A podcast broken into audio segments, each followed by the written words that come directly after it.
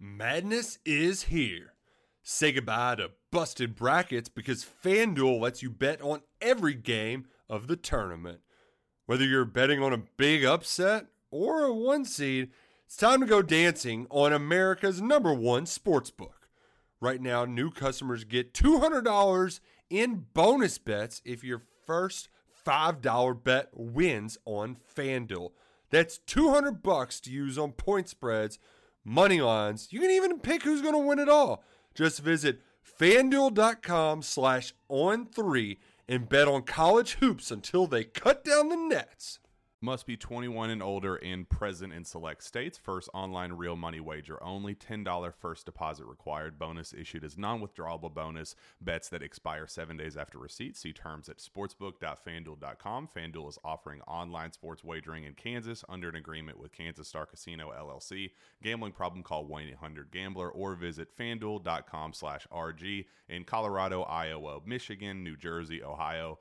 Pennsylvania, Illinois, Kentucky, Tennessee, Virginia, and Vermont. Call 1 800 Next Step or text Next Step to 53342 in Arizona 1 888 789 7777 or visit ccpg.org slash chat in Connecticut 1 800 9 with it in Indiana 1 800 522 4700 or visit ksgamblinghelp.com com in Kansas, 1 770 STOP in Louisiana. Visit mdgamblinghelp.org in Maryland. Visit 1 800 gambler.net in West Virginia or call 1 800 522 4700 in Wyoming. Hope is here. Visit gamblinghelplinema.org or call 800 327 5050 for 24 7 support in Massachusetts or call 1 877 8 HOPE NY or text Hope NY in New York. With the Lucky Land slots, you can get lucky just about anywhere. This is your captain speaking. Uh, we've got clear runway and the weather's fine, but we're just going to circle up here a while and uh, get lucky. No, no, nothing like that. It's just these cash prizes add up quick. So I suggest you sit back, keep your tray table upright, and start getting lucky. Play for free at LuckyLandSlots.com. Are you feeling lucky? No purchase necessary. Void where prohibited by law. 18 plus terms and conditions apply. See website for details. And welcome back to the Wolverine Live. I'm John Borton here with Tom Crawford. You know him from uh, Sunday nights, his uh, press pass crew. You know him from his own podcasting company doing uh, some awesome takes in and around the Lansing area where he makes his home. And you also know him every week here talking about Michigan football. We've been talking about Michigan football yeah. for nine solid cool. months without Michigan football, and here it is. You know, you know, John. Um, you know how football players say, "Yeah, they're tired of hitting their own guys and everything like that." You know, they they want they want to play somebody else. You know, I want I want to have a pop. I want to have a Wolverine live when we're talking about what happens between the lines in an actual game and so next Tuesday at 5:30, I'm going to be in heaven. But I'm still super fired up about today because we're just a few days away from, from going down to Ann Arbor, see up there in the press box, and college football starts Thursday. I mean, it already started this weekend. I got fired up watching USC and San Jose State and here fight on. And I just got I'm I'm into college football. So this is uh, it's all good from now on, JB. Well, no reason why not. And a lot of things became real for me on Monday because yes. you had Harbaugh standing up there and not, I mean, not talking about the game right away, talking about uh, revenue sharing for players, and uh, and we're we're gonna get into that a little bit, but also talking about his suspension, talking about the. I mean, we knew about the the plan for the head coaches to uh, to come from the ranks of the assistants, but it all became very real yesterday because you had Jesse Minter up there in front of that crowd of reporters saying about all, all that this meant and all that Jim Harbaugh means to this team and the way that he has ordered all these things and uh, how excited he was that Jesse Minter was going to be to be able to uh, direct this crew on a game day, put on the headset of the of the head football coach, and get that experience and get that um, I guess that that exposure in in that position. And you also had Jim Harbaugh standing up there talking about, yeah, some people feel like this is uh, this is a slap on the wrist that I'm going to miss three game days. And he's yeah. talking about it. No, it's more like a, a baseball bat to the knees, and that that made me think about it. It, it made it yeah. more real because yeah. you might be inclined to say, oh, you know, big deal. It's it's you know, it, it is just three game days against uh, lesser non-conference opponents. But when you hear heard Jim Harbaugh put it in his own words and what it would mean to miss those three, it, it hit home. Yeah, I, re- I remember uh, 1984 Michigan Michigan State game, the 19 to seven loss, and Harbaugh Thomas Tyree speared him. Should have been illegal, but it wasn't at the time, and he's out for the season. And I remember him being carted off. I was sitting relatively low, and the expression on his he just looked horrified. I mean, mm. he's such a competitive guy. He was then, he is now, and I love it. You were there uh, at Schembechler or uh, at, at, at Townley yesterday, and and I, I I'm actually really getting into how Jim is approaching these issues, if you will, in college football. And that started four years ago, Big Ten Media Days, when he proclaimed about the, the you know, he was the first to voice one time transfer idea that ended up evolving into the transfer portal, all the good and bad with that, and and the the, the, the pluses and minuses and all the 1099s, you got all that stuff. And then he talks about revenue sharing and you know, I, I was uh, I was old school on this, John, um, and have been for a long time. Oh, you know, especially as a as a regular student going and you know paying the, the education, you know, out of pocket, and, and, the football players get it for free. They earned it. I try, I said that then, and they earned they earn a scholarship now, and they earn a lot more. Uh, in particular, when you got those, those executives, and a couple of them I talked to at Big Ten Media Days from NBC that my God, there's a lot of money to be made, and it needs to be shared. And I, I every time Harbaugh gets into this pulpit thing, I'm all over it. Bringing out his mm-hmm. binder, that's when he's at his best. And so I, you know, as much as I've been critical on and off, and and and, and then praised Jim Harbaugh, uh, I'm I'm giving him a huge bravo how he handled that yesterday. Yeah, you know, I'm I'm I'm hearing him, and I'm hearing some of Lloyd Carr in him because yeah. Lloyd was always an advocate for players getting more than than uh, just the the basic education, and I, I always, you know, I, I struggled with that early on because you know having known Bo Schembechler like I did, and having it, you know, you hearing about you get the grant and aid and you get the you get the Michigan education and that's what you get and you come here and you better yourself and all that kind of thing.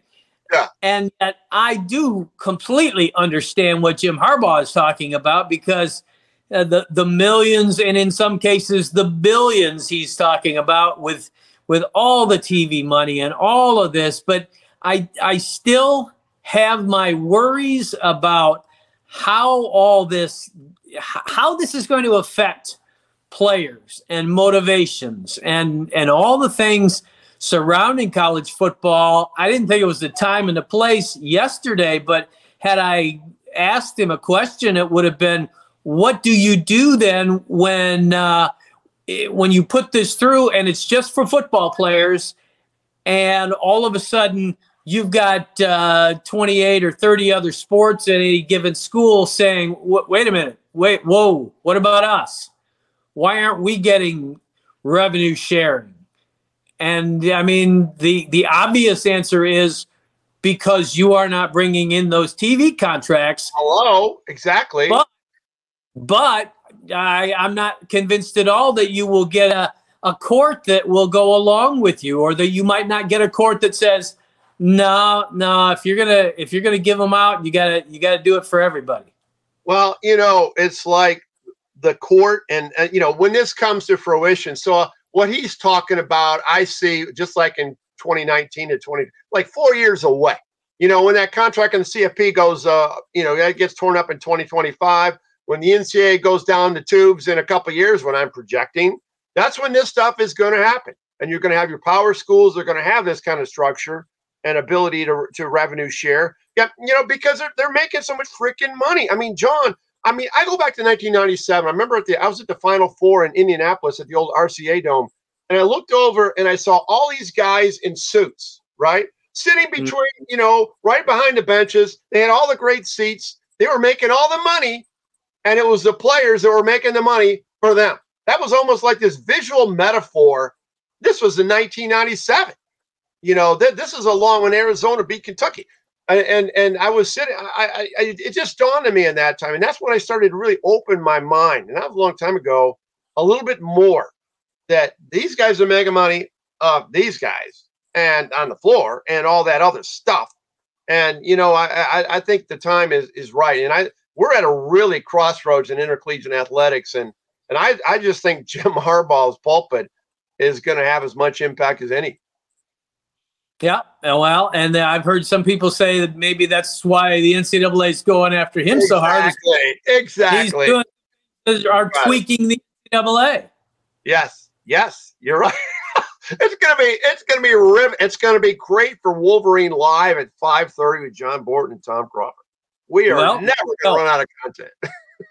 What about the human element in this thing? I mean, it, for the issue that we just talked about, there were uh, Jesse Minter and Cam Good and some of these players that were uh, talking about all that uh, Jim Harbaugh has done to go to bat for the players and how Yeah. they feel he has their back Yes, without yes. question. There's a great loyalty there that comes through. And then you had Jim Harbaugh talking about, uh, hey, you, you can call this a slap on the wrist. You can call it whatever you want. This is tough. This Yeah. is tough. Yeah. Talk about what, what you think Jim Harbaugh will be feeling on Saturday when when his team runs out, maybe his best team in the nine years that he's been head coach, runs out on that field, 110,000 people in the stands, going crazy, and uh, he is not leading them out there. Yeah, yeah. The hay's in the barn. He's put the hay in the barn. He's done an incredible job with his team the last few years. Incredible job with this program. You know, here rumblings he might go watch his son Jack's ten-year-old son Jack uh, Pop Warner football game. I, I can't imagine that. I mean, it's it's it's got it's going to be a weird day, and the same thing's going to repeat itself the following Saturday and the and the following Saturday night with with Bowling Green. Then it's then it's over with at least for now. But you know, uh, back to what you're comment about being a play, you know, the players coach thing. Um, and you hear you, I heard we heard it in Indy. We you hear it all the week. You know, we hear it in post game about how you can get a feel for how Michigan football players feel about Jim Harbaugh and that entire staff, and that starts with Jim Harbaugh and the ultimate players coach. When he's hitting these issues, I mean, think about it when he go, when he's recruiting now. I mean, when you go, he goes into a living room. I mean, he he can stick his chest out and actually show evidence that he is indeed a players coach, maybe than anybody else in college football. Because I don't hear anybody else coming out and speaking on the players' behalf. I hear Nick Saban, uh, Kirby Smart, or anybody else, you know, talking about it. So um, maybe they will. Maybe they will chime in because this could be a huge recruiting advantage for Jim Harbaugh and Michigan moving forward as a quote unquote players coach. No question. But if they came in now, they'd be followers. I mean, Nick Saban, I could hear him asking for revenue sharing for the coaches, but uh, I, Yeah. I don't know about the players. And and Yeah. plus would be those who would argue Alabama has a has a pretty high payroll anyway. So uh, Yeah. you know, Yeah. It, it it's one of those deals where uh, Jim Harbaugh is a uh, trailblazer and a groundbreaker in this area more and more, and he's not afraid to to go up there with his little uh, his little notebook and say, "Look, I'm going to tell you the way I see things and the way I think things ought to be," and uh, regardless of the consequences and regardless of who doesn't like it. Yeah, and, and I do like what he's done with his staff. You know, uh, you know, as far as the assignments, uh, you know, giving out other opportunities or multiple opportunities, you know, for leadership on this team uh, in these these first three games, including Kirk Campbell calling the calling the plays. I mean, Yes. um, that's that's a big job. I mean, he was an analyst a couple years ago, if I'm not mistaken. And and uh, granted, it's East Carolina, but there's a lot of there's a lot of focus on Michigan.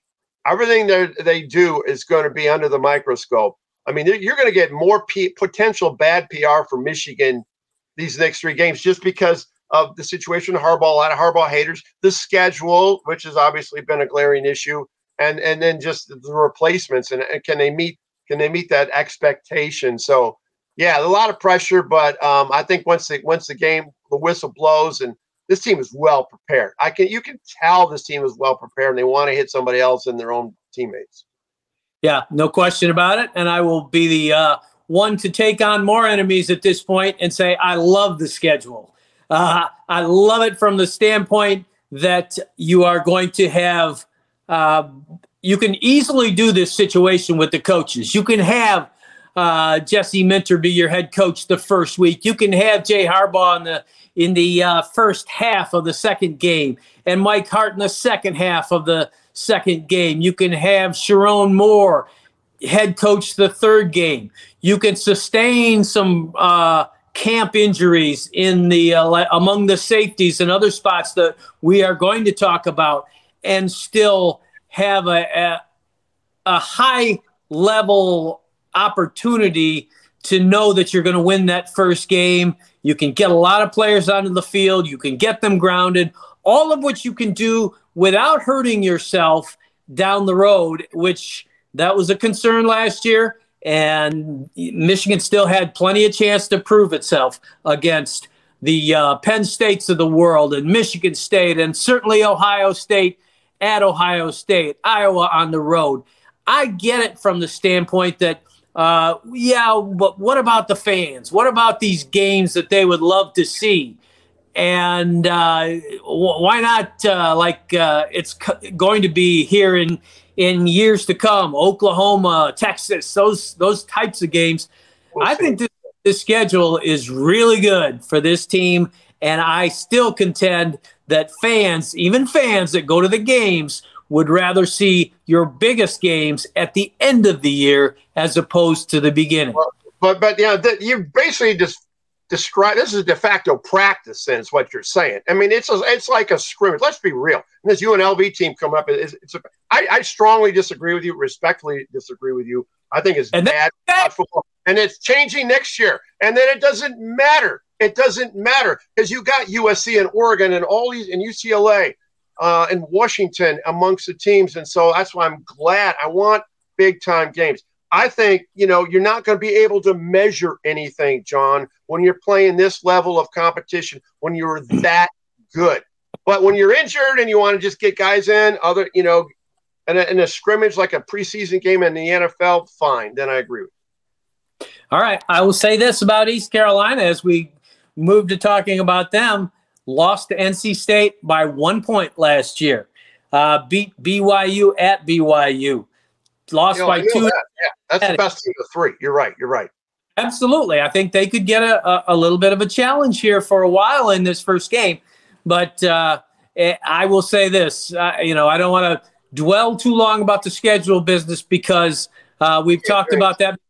But next year, even though you've got 12 teams in those uh, in the playoff, then the cutoff line I think becomes between two and three losses.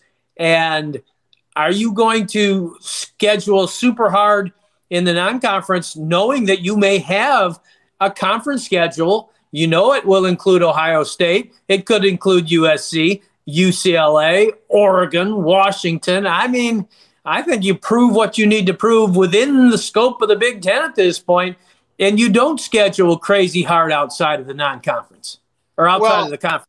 Yeah, but you, but you, and you're in a 12 team playoff though, John, and and schedule is going to be an issue. I mean, this hurt. This has hurt teams in the NC2A tournament when you have a cream puff city at the you know in your non-conference play. Tom Izzo works his magic, you know, pixie dust by just playing tough teams and he's got a reputation. He's always going to be in the tournament. He never get, he's on a bubble. He's in. Why? Because he plays tough teams. And I and I think you just learn so much more about your team. And and and it's about competition. It's truly about competition. And I'm going to go back to the fans because when those tickets, you know, last year's Michigan Michigan State game was 175 dollars or whatever it is. That's a lot of money. That's a lot of money to commit. Like two tickets for 350 base value you know that so it, yeah i know that's the premium game but still i mean that's a very high level commitment to go to a college football game. It's it's expensive and i just if i was a fan uh, in the stands i wouldn't do it anymore. I just you know that's it's it's, it's ridiculous. Unless you get better competition and they will so it's all good. It's all good I think you make a great point there. Uh, We're going to take a real quick break, and then we're going to move ahead to talking about on the field football, East Carolina coming up. But uh, first, we want to have a little shout out to one of our sponsors. Simple question, guys. Is your daughter's engagement ring bigger than that of your wife? If the answer is yes, great news. Lewis Jewelers can help. It's stress free and easy working with one of their non commissioned expert trusted advisors, finding that perfect diamond. So stop by today, guys, and fix this family issue. Lewis Jewelers, your diamond store, and so much more since 1921. Visit them at their new location, 300 South Maple Road, Ann Arbor, or online at lewisjewelers.com. That's L E W I S J E W E L E R S dot com. And Tom, when we talk about East Carolina, I mentioned some of the close games that they had last year. You talked about them as the best of the three that Michigan's going to face. You don't really want to be in a situation in this game where you get to midway through the second quarter and it's a it's a one touchdown game either way or you know so, there's a block punt or a fumble or something that happens in East Carolina all of a sudden is up by three. Yeah. Two reasons. That does nothing but feed these uh, the hopes and the upset hopes of East Carolina, mm-hmm. who's thinking, "Hey, it happens. We've played in the uh, in the same arena as App State. App State came up here and did it. Why not us? We're gonna." And on the Michigan sideline, you could get a little of that what the heck's going on? We're, we're, we're supposed to be fighting for the national championship here. Yeah. So I, I think it certainly behooves Michigan to jump on this team either way. Uh, no, no question about it. Um, you, you, you're exactly right. You know, you look at these games. Well, I'll give you an example. At week number zero last week, San Jose State goes to Coliseum, plays USC. Okay, now San Jose State's kind of it's kind of like an East Carolina. You know, it's one of those teams you got to watch out for. You know what I mean? They can they got uh, uh, you know they're they're out in the west and American Athletic for East Carolina, um, but um, in Mountain West. But the thing of it is, it's a first half thing. A lot of times these group of fives in game one or game zero last week can hang with them for a while. They're only down USC 21-14 at halftime. And they because USC's secondary is pretty weak, I noticed. And and and but all of a sudden what happens in the second half, things unravel. That ended up like a 56 28, whatever. And so things get, you know, you know, kind of erode away real quick. So I, I do think that that East Carolina could because I, you know, it's that first game jitters and everything. And you got a lot of you got some players that are be playing in this game with this injury bug. Not a severe injury bug, but they're, you know, I think a Will Johnson's going to be sitting out of this game. He'd be starting against a better team, but he's got some nagging things. And things that people are working out, including a couple of new wideouts. And so we've talked about that this week. So, um, you know, there's going to be some guys in there that, that, um, including Josh Wallace hasn't been on the field. There's me nerves. And that's what happens and, and expectations. So, uh, I, you know, it, it could be a little dicey in the first half, but when push comes to shove, when this, you know, when this offensive, when it, when the big difference between the group of five and the power five is the interior line of the offense and defense. That's the difference maker because everybody has at least a couple of skilled guys who can make a play, a make an explosive play. And all of a sudden, that's what App State did with Michigan. They made these explosive plays. And all of a sudden, like, wow, everybody starts getting nervous, and look what happened. So, um, but I think, I think I got Michigan. I'll give you the heads up. I got Michigan 52 to 10 in this game. I think they're, I think that it, it might, they might give a score or two, and they it might be interesting for uh, a quarter. But I think Michigan's easily. All right. Well, I tell you what, there, there's Tom Crawford weighing in on the route early in the week, and I will say this: that uh, have both of your starting safeties uh, possibly on the sidelines. Right. That's something to watch right there. We're hearing that Keon Sabb is, uh, you know, a guy that's been stepping up, and he may be uh, a person that is going to be able to help you, and he's going to be in a starting role in this game. I mean, talk about something that you'll keep an eye on. That would be one right there. Yeah, the secondary. You know, this is where that front line. You know, the front seven. Actually, the front seven looks. You know, between the rotation of the edge rushers that Michigan's going to have, that front seven, obviously led by Kris Jenkins and um and Mason Graham up there, and and Jaylen Harrell. I mean, I think what the quarterback pressures are going to help Michigan's secondary significantly against a team like this. And and uh, yet, you know, you know, turnovers can come into play. Um, I'm not knocking on wood all over the place about injuries. You know, that scares the hell out of me. I don't want any more of those um, because that happens enough in friendly fire in practice, and it, you don't even have to have a contact injury to do that. But um, I, I, the biggest thing I'm interested in is how Michigan approaches offensively in a game like this. Are, are they going to, you know, just grind this thing out? And you got the two best running backs in the country. They're terrific tandem going at it. Um, I, I, I, Howard Griffith just went on and on against Donovan Edwards yesterday. He gave him everything but the Heisman Trophy um, on Big Ten Network. And so you're going to see that. And then uh, what are they going to allow JJ to do um, in terms of downhill threat on, you know, RPO? Are they going to throw that nugget in there? Or are they going to have him throw? You don't want him throw too much. You, you're going to get sacked and get hurt. Um, and then those young wide receivers, there's been some injuries there, although it's a deep position. So um, I, am intrigued as hell going to the game on Saturday. Don't get me wrong, John. It's it's it's going to be. I want to see how good Roman Wilson is. There's so many things to look at. So um, despite you know this is a sure bet win pretty much for Michigan, it's it's going to be intriguing as hell to go. Yep, no doubt about it. I think there's a lot of things to watch, a lot of things to pay attention to on both sides of the football. Uh, there's a different head coach on the sidelines. A lot of intrigue. There are new scoreboards to look at, and uh, yeah, are those going to be functioning? Are those functioning or not? I mean, what is this? A is this going to be a nagging injury? Something they're working out? How's how the kinks are going to get worked on the scoreboard? Or we have to wait for the scoreboard's working through something? Is what Tom Crawford is asking. yes, uh, I've heard it both ways, and we're I guess. Something.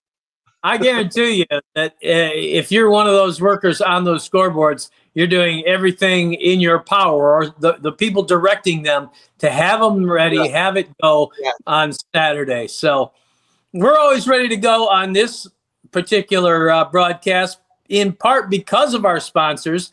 We uh, introduced another one next uh, last week. That would be Susie Surma with uh, Motus Realty. Are you ready to buy a new home? If uh, this is one of, if not the most expensive purchases you'll ever make, having a realtor who listens and cares about your needs is crucial. Susie Surma is the right local expert for you.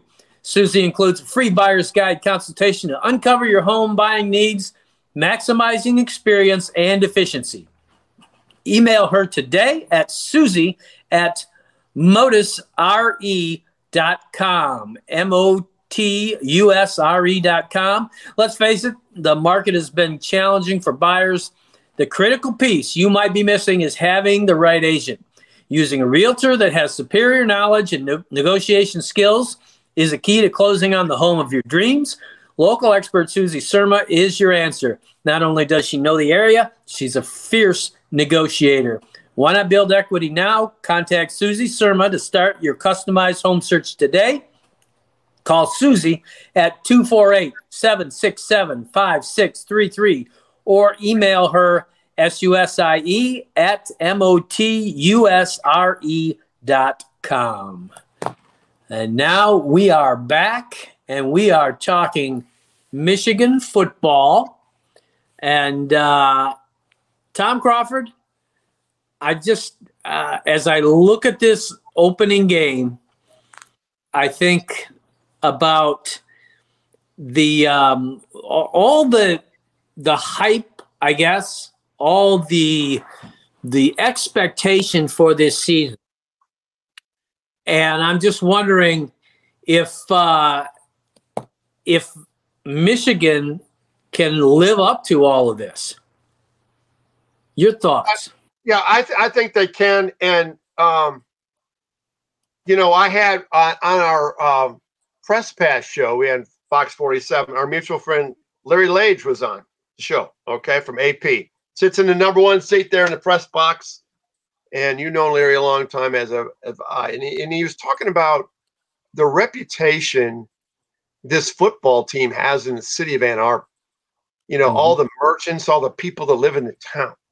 They say that, that this is the most, the nicest. I mean, just the, just respectful, cordial, solicitous, grounded young men on this football team. This is a high character football team. And it's also a football team that has great leadership. My God, they got six captains, right? Remember, Andy, we were trying to figure out the captains. We're yeah. sitting around the table and we were figuring out they have to have at least 10, right? You know, and they could have they had 30. That's no the kind of team. This, this goes beyond when I'm looking at the depth chart, I go, wow, look at that. Look at those twos. My God, that two, that two was a starter last year, and he, now he's a two.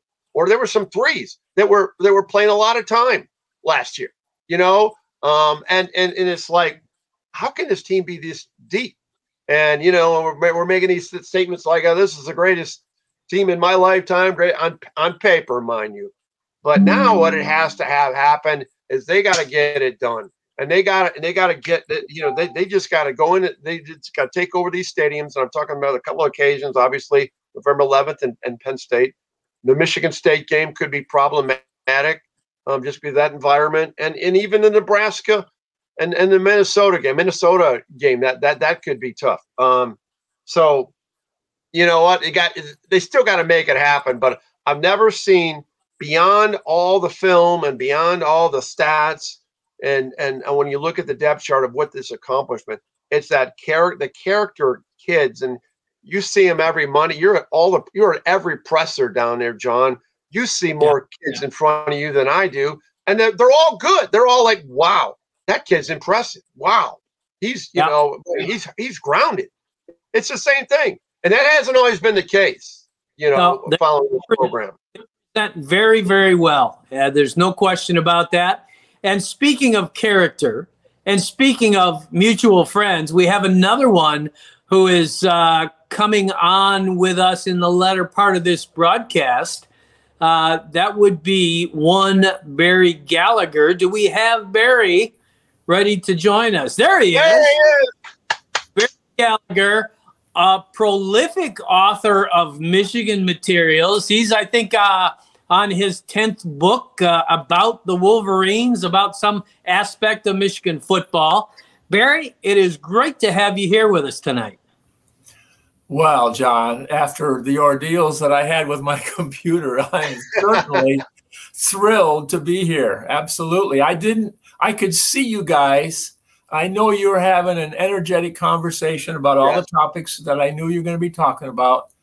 And so I will watch it again later to hear everything that I missed. But I'm just really excited. John, actually, I've written, this is my 10th book uh-huh. written four books, non-football, education, motivation, and stuff.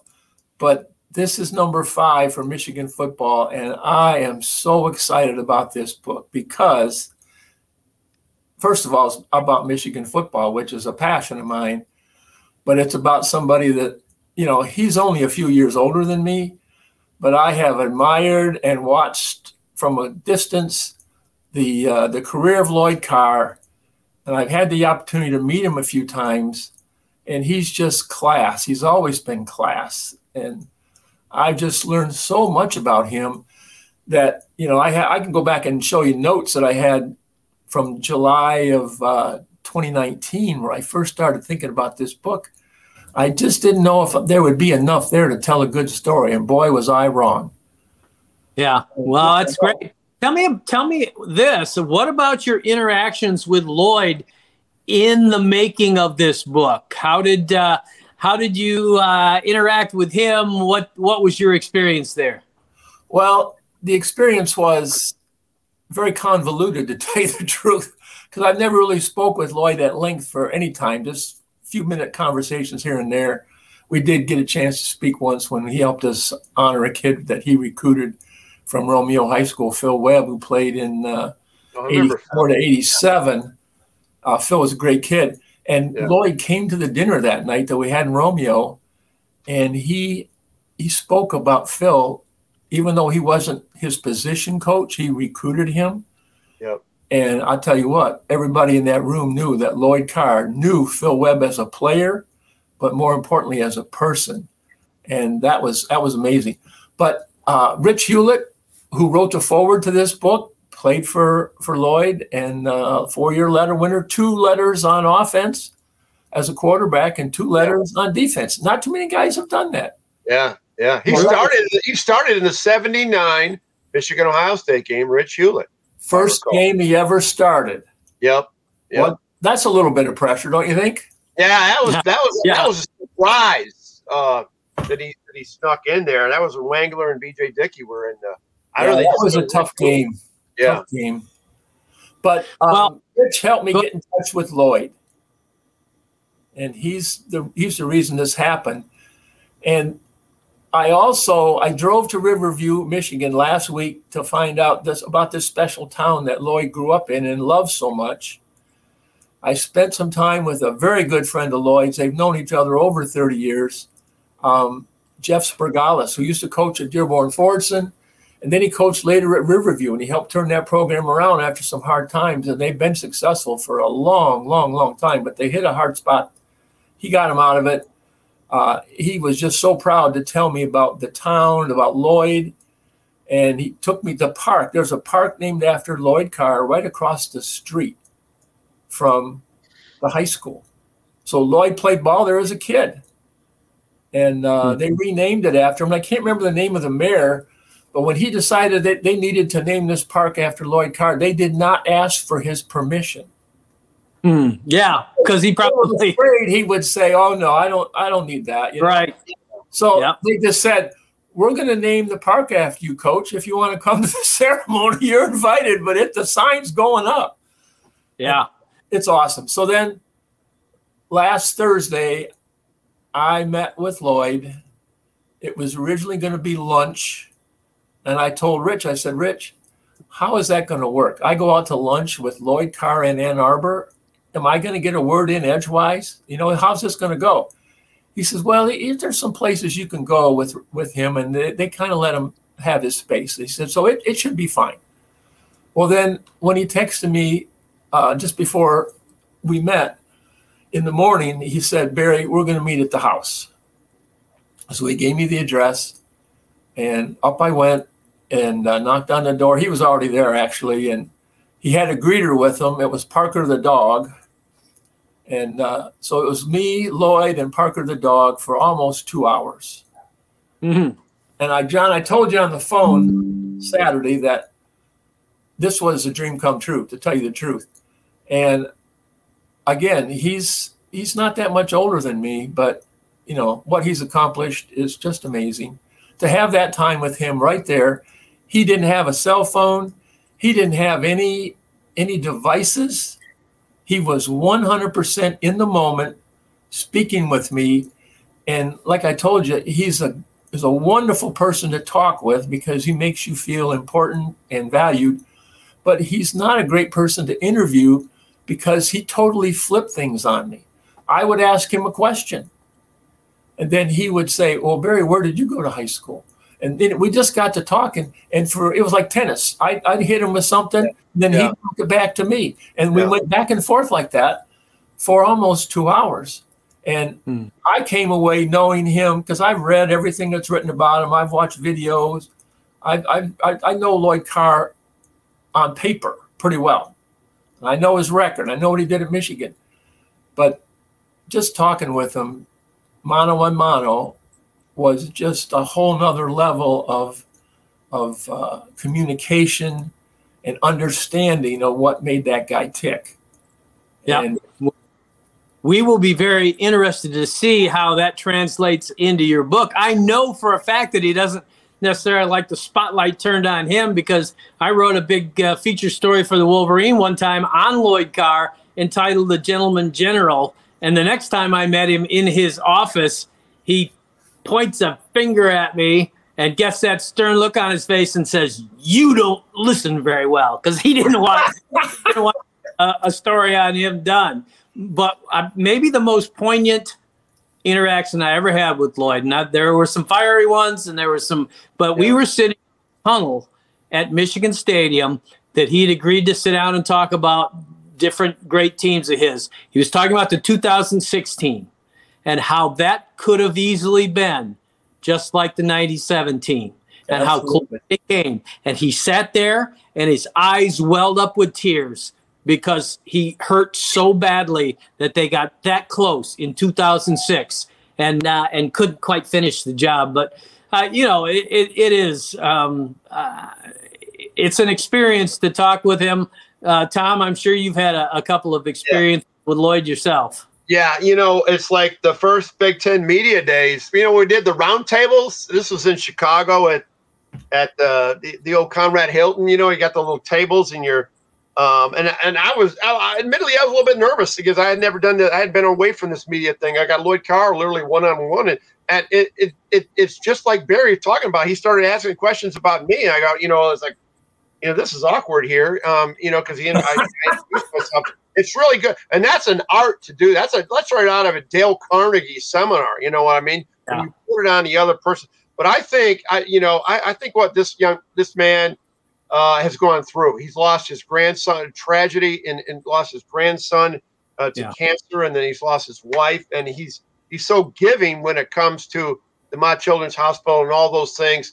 And yet we saw, like John talked about. I mean, I was I was a victim of one of those stares when we were doing those press conferences over there at Chrysler in the room closet, just asking him about Michigan State. You know, it's like um, blaring at you. I, I, got that part, and he was tough to coach for. He's very demanding on his coaching staff. However, it's like Barry said, deep. I mean, this is a genuinely great man, and uh, I think he's very caring. And you talk about a players coach. You know, remember at that Michigan State game, the 2001, they deserve better. I mean, he's yep. talking from a player, from his player's perspective, not his own perspective. That's a winning formula in my book. Yeah, no doubt about it. So Barry Gallagher, why this book now? And in this process of putting it together, do you feel like maybe Lloyd Carr was underappreciated at Michigan? I do.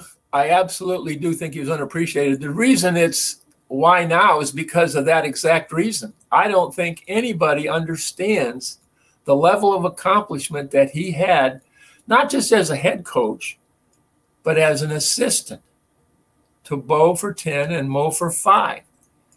28 years on the sidelines in Ann Arbor. Only one man, well, two men. Cliff Keen was an assistant for yep. 33 years and, and, a, and, a, hell of a wrestling coach. And then uh, Benny, 31 years, mm-hmm. but only 10 as a head coach. So it's it's time. In fact, Rich I had Rich Hewlett in an email as soon as I said a book about Lloyd Carr. He was boom. He was on the road. He's traveling. He goes all over the country. He's a great lawyer. Boom. He was he was on the phone that night. He said, Barry, this is going to be something because he knows I've written other books. He's helped me with a couple things, and he just said, "This, it's time." I said, "Oh, it's past time." yeah. So it's it's just been fun doing the research and you know you know john i like to do the numbers i like to dig a little deeper and, and see things that other people maybe haven't seen before mm-hmm. coach carr he was intrigued by my military career and i did not know this he spent two years in rotc at the university of missouri yeah before he transferred to northern yeah yeah and then he told me that he was in his ROTC classroom on the Friday that John F. Kennedy was shot. Hmm. And he said it was unbelievable. Yeah. And so I'm sure we had some, you know, we just kept going. There were so many things that we just touched base on this and that and the other thing, but it, it's just because the book needs to get out because his record stands for itself. And the, his biggest critics mostly are people who have never coached anything or led an organization and tried to do really, really hard stuff. Yeah. And yep. Good. Tell tell the folks uh, where and when they can uh, actually get this book of yours. Uh, those who want to dig a little deeper into uh, the career and uh, the, the the thoughts of Lloyd Carr at this point? Well, the book is sitting in my computer, which I'm viewing on right now, and it is 99.9%. I was waiting for one thing from the Bentley Historical Library this afternoon for permissions on a couple pictures I wanted to use that weren't part of the the vast collection that Bob Kalmbach and Sarah Stillman left, which everyone can use those pictures with just minimal permission uh, arrangements. Mm-hmm. But there are a couple pictures. Staff in 1980 is a classic, and then his picture with the 1997 championship team, uh, the the season picture before they started on their mountain climbing journey. Very good. Uh, those are two pictures I'm just not certain about. If I don't find out by tonight, I'm going to just pull them out. I have a couple other pictures I can use. Not as good, but still they'll help tell the story. And uh, when I punch the button, it's going to be on Amazon. Uh, Kindle people can download on Kindle like you know instantly almost. Right. And it'll take it'll take a couple of days to get the book, uh, the paperback in the mail. It's going to be um, in the MDen hopefully within a week. Scott Scott wants it yesterday, and uh, mm-hmm. I'm going to get it over there as fast as we can. So those are the three primary ways that people will be able to get the book: um, Kindle, Amazon print copies, and and of course the MDen. All right, very good. Well. Uh, we will keep an eye out for that book and uh, delve more into uh, the uh, the life and times of Lloyd Carr we're going to close this thing out by getting, as our weekly habit is, Tom's take on uh, on some aspect of Michigan athletics. Tom, what well, do you have for? Yeah, I'm gonna. I'm just gonna double down. Yeah, I, I probably uh, seep this out uh, through the through our videos uh, leading up in the off season. I'm gonna make as as we're in the season on the brink here. I'm gonna make a two thing a two prediction element here twofold. One, Michigan's going to win the national championship. Okay, I'm, I'm locking in on that. And JJ McCarthy will win the Heisman Trophy. Okay, so those two things are going to happen. In my, in my prediction, you know, estimation, that's what I think is going to happen. All right, then no better time to say that than uh, the first week. You gotta do it at the start, right? I can't do it. I can't do it once a season. It's it's a, you know can't. It's like betting on a game. there you go. I'm gonna bet before the game. I'm betting before the season start. JJ McCarthy is gonna is gonna wow the hell out of Dale. You know, I mean, I mean the, the kid out in USC is pretty good. He's a you know he's he's trying to win it two times in a row, but um, you watch. He's gonna win. He's the guy. I mean, there's Blake Corum obviously Donovan Edwards, those are two viable candidates, but it's but it's JJ is going to win the and there there might be two candidates from Michigan in there. Um, and that's possible. There could be there might be five guys in there and two of them from Michigan. Mark it down. You heard it here first. Tom Crawford has Michigan winning the national championship. JJ wow. McCarthy, Heisman Trophy. There you are. Fantastic job, Tom. Thanks very much to our special guest, Barry Gallagher, for being here and uh, talking about his new book on Lloyd Carr, soon to be out on Amazon and several other venues. Look for that. Thanks, guys, and we will uh, do this all again next week.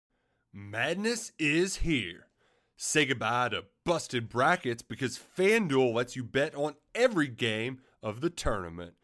Whether you're betting on a big upset or a one seed, it's time to go dancing on America's number one sportsbook. Right now, new customers get $200 in bonus bets if your first $5 bet wins on FanDuel. That's 200 bucks to use on point spreads, money lines. You can even pick who's going to win it all. Just visit fanduel.com slash on three and bet on college hoops until they cut down the nets. Must be 21 and older and present in select states. First online real money wager only. $10 first deposit required. Bonus issued as non withdrawable bonus. Bets that expire seven days after receipt. See terms at sportsbook.fanduel.com. FanDuel is offering online sports wagering in Kansas under an agreement with Kansas Star Casino LLC. Gambling problem call 1 800 Gambler or visit fanduel.com slash RG in Colorado, Iowa, Michigan, New Jersey, Ohio. Pennsylvania, Illinois, Kentucky, Tennessee, Virginia, and Vermont. Call 1 800 Next Step or text Next Step to 53342 in Arizona 1 888 789 7777 or visit ccpg.org slash chat in Connecticut 1 800 9 with it in Indiana 1 800 522 4700 or visit ksgamblinghelp.com in Kansas, 1 877 770 STOP in Louisiana. Visit mdgamblinghelp.org in Maryland. Visit 1 800 gambler.net in West Virginia or call 1 800 522 4700 in Wyoming. Hope is here. Visit gamblinghelplinema.org or call 800 327 5050 for 24 7 support in Massachusetts or call 1 877 8 HOPE NY or text Hope NY in New York.